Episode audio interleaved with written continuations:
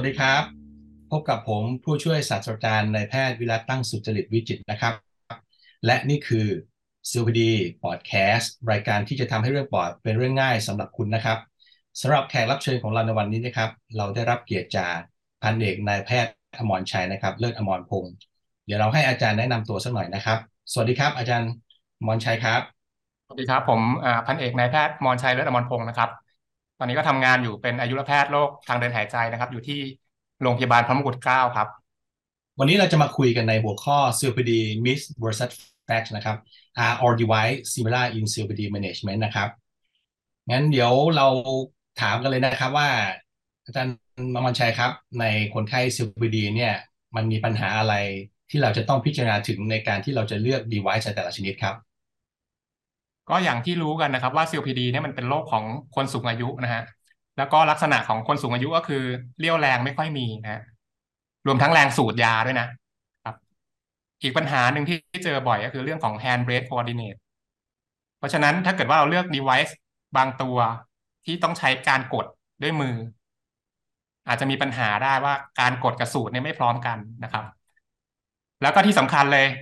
ยาที่มี ให้เลือกใช้เนี่ยมันมี device อยู่มากมากมายหลายชนิดมาก อันนี้ก็อาจจะสร้างความสับสนได้นะครับ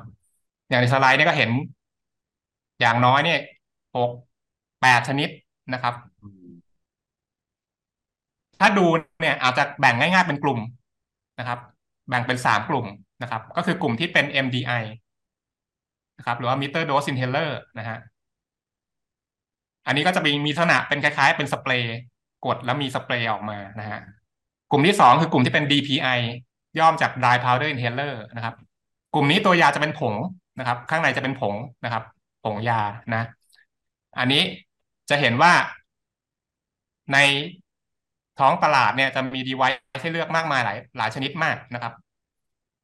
กลุ่มที่สามคือกลุ่มที่เป็น SMI ย่อมจาก Soft Mist Inhaler นะครับ อันนี้ก็จะเป็น กลุ่มที่เป็นสเปรย์แอโรซอลเหมือนกันใช้มือกดเหมือนกันนะครับ แบ่งเป็นสามกลุ่มครับงั้นหลักๆบ้านเราก็จะมี MDI DPI แล้วก็ SMI ใช่ไหมครับใช่ครับนี้ในในสามชนิดนี้ แล้วจริงอาจจะมีจริง ๆ มันอาจจะมีอีกแต่ว่าในบ้านเรามันมีอยู่อยู่แค่นี้หลักๆ ทีนี้แล้วเราจะเลือก device ให้เหมาะกับแต่ละคนยังไงครับ ในแง่ของทั้งข้อดีและข้อเสีย อันนี้ก็ต้องเริ่มกันเป็นกลุ่มไปก่อนเลยนะฮะ กลุ่มที่เป็น dry powder inhaler DPI เนี่ย ก็จะเห็นว่ามันขนาดเล็กใช่ไหมฮะพกพาสะดวกนะครับ และการใช้ยาเนี่ยมันกระตุ้นด้วยการสูดคือคนไข้ไม่ต้องกดเพื่อจะเพื่อจะสูดยานะฮะแล้วก็หนึ่งชิ้นเนี่ยมักจะมีหลายโดส แล้วก็มักจะใช้ได้เกินหนึ่งเดือนนะฮะแต่ข้อเสียเนี่ยก็คือลักษณะยาเนี่ยมันเป็นลักษณะเป็นผง เพราะนั้นคนไข้เนี่ยต้องออกแรงสูดเพื่อให้ยาแตกตัวนะครับ อันนี้ก็จะมีข้อจำกัดในคนไข้บางคนที่ไม่มีแรงสูดนะฮะแล้วก็มักจะไม่เหมาะกับเวลาคนไข้เหนื่อย exacerbation นะเพราะว่าเวลา exacerbate ก็จะไม่มีแรงสูดยา และอีกข้อจำกัดหนึ่งที่ที่เป็นข้อจำกัดที่สำคัญมากก็คือ ดีไซน์มันมีค่อนข้างหลากหลายมากเลย แล้วก็ส่วนใหญ่มีขั้นตอนในการเตรียมสูตรยาเนี่ยหลายขั้นตอนนะครับ ในคนสูงอายุอาจจะยากยากมากนะฮะ บางขั้นตอนเนี่ย ถ้าทำพลาดเนี่ย อาจจะไม่ได้ยาเลย คือไม่มียาเลยนะฮะเพราะฉะนั้นเวลาเราจะเลือกใช้ยาที่เป็นกลุ่ม DPI เนี่ย อาจจะต้องมีการทดสอบกันว่าเทคนิคใช้ได้ไหมนะครับ แล้วก็แรงสูตรเป็นอย่างไรนะครับ อาจจะต้องให้คนไข้เนี่ยลองใช้พวกที่เป็น tester device นะ อย่างเช่น บางชนิดอาจจะเป็น mouthpiece ให้คนไข้ลองสูตรยาก่อน ถ้าสูตรแรงดีก็จะมีเสียงออกมาอะไรเงี้ยนะฮะ เพื่อเพื่อจะเป็นการยืนยันว่าเขาเขามีแรงสูตรจริง ๆ นะฮะอืมเพราะแต่ตัวแรงสูตรมันใช้แตกต่างกันใช่เราต้องเช็คก่อนว่า อันนี้มันมันเหมาะสมหรือเปล่าในแรงสูบขนาดนี้ เราต้องเช็คของแต่ละคน แต่ละเครื่องแต่ละ device ครับอันนี้อันนี้สำคัญมากนะฮะเพราะว่าถ้าเกิดว่าไม่มีแรงสูดเนี่ย ยากลุ่มนี้ก็จะใช้ไม่ได้นะก็จะไม่เข้าปอดส่วนกลุ่มที่เป็น PMDI นะหรือว่า meter dose inhaler นะครับ ข้อดีก็มีหลายอย่างนะก็คือพกพาสะดวกนะครับ แล้วก็หนึ่งชิ้นเนี่ยหนึ่ง device ก็มีหลายโดสนะครับ หน้าตาก็คุ้นเคยที่เราเคยเห็นกัน แล้วก็ตัว item ของยาเนี่ยมีให้เลือกมากมายหลายชนิดเลยนะครับ แต่ว่ามันมันมีข้อจำกัดที่สำคัญนะครับ ก็คือ เวลากดพ่นยาเนี่ย ตัวยาที่เป็นแอโรซอลเนี่ยมันจะพุ่งพุ่งออกมาค่อนข้างเร็วนะครับ เพราะฉะนั้นเวลาสูดเนี่ยต้องใช้เทคนิคค่อนข้างดีก็คือต้องสูดลึก แล้วก็ช้านะ และที่สำคัญก็คือต้องกดพร้อมกับสูดยานะเพราะฉะนั้นคนไข้ที่มี hand breath coordination ไม่ดีเนี่ย ก็คือกดไม่พร้อมสูตรเนี่ย อาจจะทำให้ยาไม่เข้าปอดเลย คือติดค้างในช่องปากนะครับ เพราะฉะนั้นก่อนจะสั่งยากลุ่มนี้ก็ควรจะต้องมีการสอนกันก่อนนะครับ หรือว่าให้คนไข้ทดลองใช้ก่อน ผมว่าบางคนเวลาโดนยากลุ่มนี้มันสะดุ้งเนาะ เพราะอย่างที่อาจารย์มอนชัยบอกมันพ่นใช่ไหมมันแรงเร็ว มันบางคนมันอึกขึ้นที่คอเลยเนาะมันทำให้คนไข้บางทีสำลัก อาจารย์อาจารย์มอนชัยเจอไหมครับ เจอประจำบางทีคนคนสูงอายุเนี่ยเขาบังคับมือเนี่ย มือเขาก็ไม่ค่อยมีมีแรงนะฮะ ในการกดอะ แล้วจังหวะในการกดกระสุกเนี่ยบางทีกดแล้วมือมือลั่น แต่ยังไม่ทันสูดอะไรอย่างเงี้ย ยาก็ติดอยู่ในช่องปากมันไม่เข้าปอดนะครับเพราะฉะนั้นจริงๆมันก็มี มีวิธีการนะ สมมติว่าเราเลือก เราเลือกดีไวซ์ตัวนี้แหละ เพียงแต่ว่า จะทำไงให้ยาเข้าปอดดีเราก็อาจจะต้องใช้อุปกรณ์เสริมนะครับ อย่างเช่นการใช้สเปเซอร์มาใช้ร่วมกันนะครับ อันเนี้ยจังหวะในการกดกระสูดไม่ต้องพร้อมกันก็ได้นะครับ แต่มันก็มีข้อเสียนะครับ ก็คือมันพกพาไม่สะดวกนะ อืม ไม่เท่นะ ไม่เท่มันใหญ่นะครับ พกพาไม่สะดวก แต่ว่ามันทำให้ยาเข้าปอดได้มากขึ้น นะครับ อันนี้ก็ชัดเจนเลยนะ เพราะฉะนั้นถ้าเลือก MDI แล้วสูตรมี coordinate ไม่ดี ก็อาจจะต้อง add spacer เข้าไปด้วยนะครับ ต่อมาก็เป็น device กลุ่มที่สามนะครับ หรือว่า soft mist inhaler นะครับ หรือ SMI นะครับ device กลุ่มนี้เป็นตัวที่ทำให้ข้อจำกัดหายไปนะครับ ไม่ว่าจะเป็นเรื่องของแรงสูดหรือการกดไม่พร้อมนะครับ ตัวเนี้ยถึงแม้ว่าคนไข้จะกดยาไม่พร้อมกับการสูดยาก็สามารถที่จะเข้าปอดได้ดีนะครับ เพราะว่า device ตัวนี้มันมีคุณสมบัติพิเศษอย่างหนึ่งก็คือการส่งยาเนี่ย ตัวแอโรซอลมันออกมาค่อนข้างช้ามากนะครับ ถึงแม้คนไข้จะกดไม่พร้อมกับสูดยาได้ทัน ยาก็เข้าปอดได้ดีนะครับ แล้วตัวยาเองก็มีลักษณะที่เป็นแอโรซอลที่เป็น high fine particle นะครับ แล้วก็มี lung deposition ที่ดีนะ แต่ก็ยังมีข้อจำกัดเหมือนกันก็คือ ชนิดของยาที่มีให้เลือกแน่น้อยนะครับ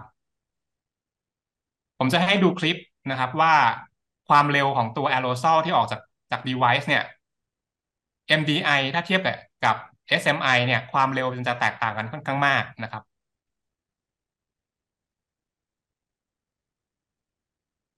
ก็จะเห็นว่า MDI เนี่ยกดปุ๊บยาก็พุ่งออกมาค่อนข้างแรงแล้วก็เร็วนะครับ แต่ว่า